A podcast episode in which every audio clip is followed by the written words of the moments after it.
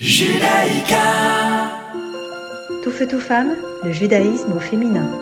Une chronique présentée par Estelle Cincinnatis. Aujourd'hui, je vais enfin présenter la chronique que j'avais écrite il y a un mois, avant le 7 octobre 2023. Je vais vous parler de la Meritza, un mot qui signifie séparation, division en hébreu. Je n'ai pas à cœur de parler de séparation aujourd'hui, et encore moins au sein de la religion juive. Mais il m'est important de continuer ce que j'ai entrepris ici il y a plusieurs semaines, parler de judaïsme et de femmes.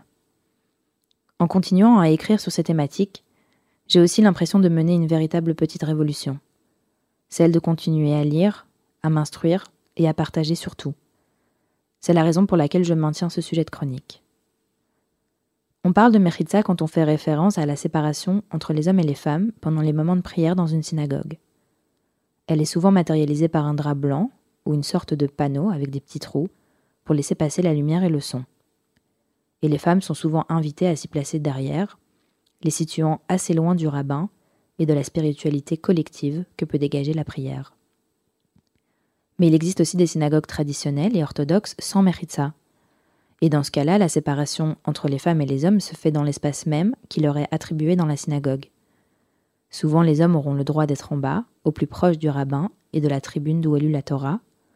Les femmes se verront plutôt gentiment, mais sûrement, invitées à prendre place à l'étage ou en tout cas à des places plus éloignées de l'espace principal de prière. Pas étonnant qu'elles se mettent éventuellement à papoter entre elles, me direz-vous. Avant d'aller plus loin, je vous propose, comme à notre habitude, de faire d'abord un petit retour à nos textes sacrés et au Talmud, puisque la séparation est fondée sur un texte du Talmud, qui rappelle que dans le temple de Jérusalem, hommes et femmes étaient séparés à l'occasion de la fête de Sukkot.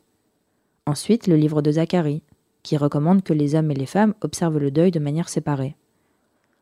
Et il n'en fallut pas plus pour que cette règle soit généralisée et prescrite à toutes les célébrations qui ont lieu dans la synagogue. Alors évidemment, ce besoin de séparation sert davantage aux hommes. Ce sont eux qui seraient déconcentrés dans leur prière par la simple présence des femmes. Pourtant, c'est aux femmes de s'adapter, de s'accommoder. Il semblerait donc que l'obligation qu'ont les hommes de prier primerait sur la volonté des femmes d'en faire autant. Il y a quelques semaines, à l'occasion de Yom Kippour, je suis allée à la synagogue, et ça fait quelques années que je fréquente une synagogue ultra-orthodoxe du mouvement Chabad, à l'occasion des grandes fêtes, mais parfois, bon pas aussi souvent que j'aimerais c'est vrai, mais pour l'office de Shabbat, et donc en plus petit comité. Et il y a dans cette synagogue une Pourtant, je ne me suis jamais sentie aussi inclus dans les prières que dans cette synagogue. Et ça peut paraître complètement contradictoire pour la grande féministe que je suis, mais je vous explique pourquoi. La synagogue est toute petite. Tout se fait sur un étage, et sa meritza, constituée de quelques gros blocs de plantes vertes entrecoupés de panneaux blancs, est placée de manière perpendiculaire et verticale face au rabbin. L'espace des femmes est aussi grand que l'espace des hommes, ou aussi petit concernant cette synagogue. Le rabbin regarde et s'adresse aux femmes et aux hommes lors des prières.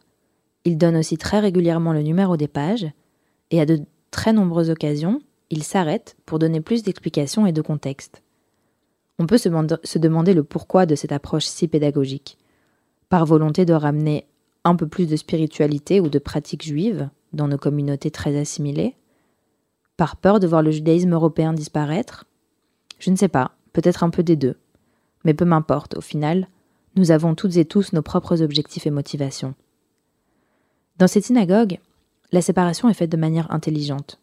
Je n'irai pas jusqu'à dire inclusive, car il ne s'agit pas de ça, mais faite de cette manière, la Meritza permet aux femmes qui souhaitent venir prier dans des synagogues orthodoxes plutôt que libérales de se sentir acceptées et bienvenues, et non pas cachées ou mises à l'écart de la prière.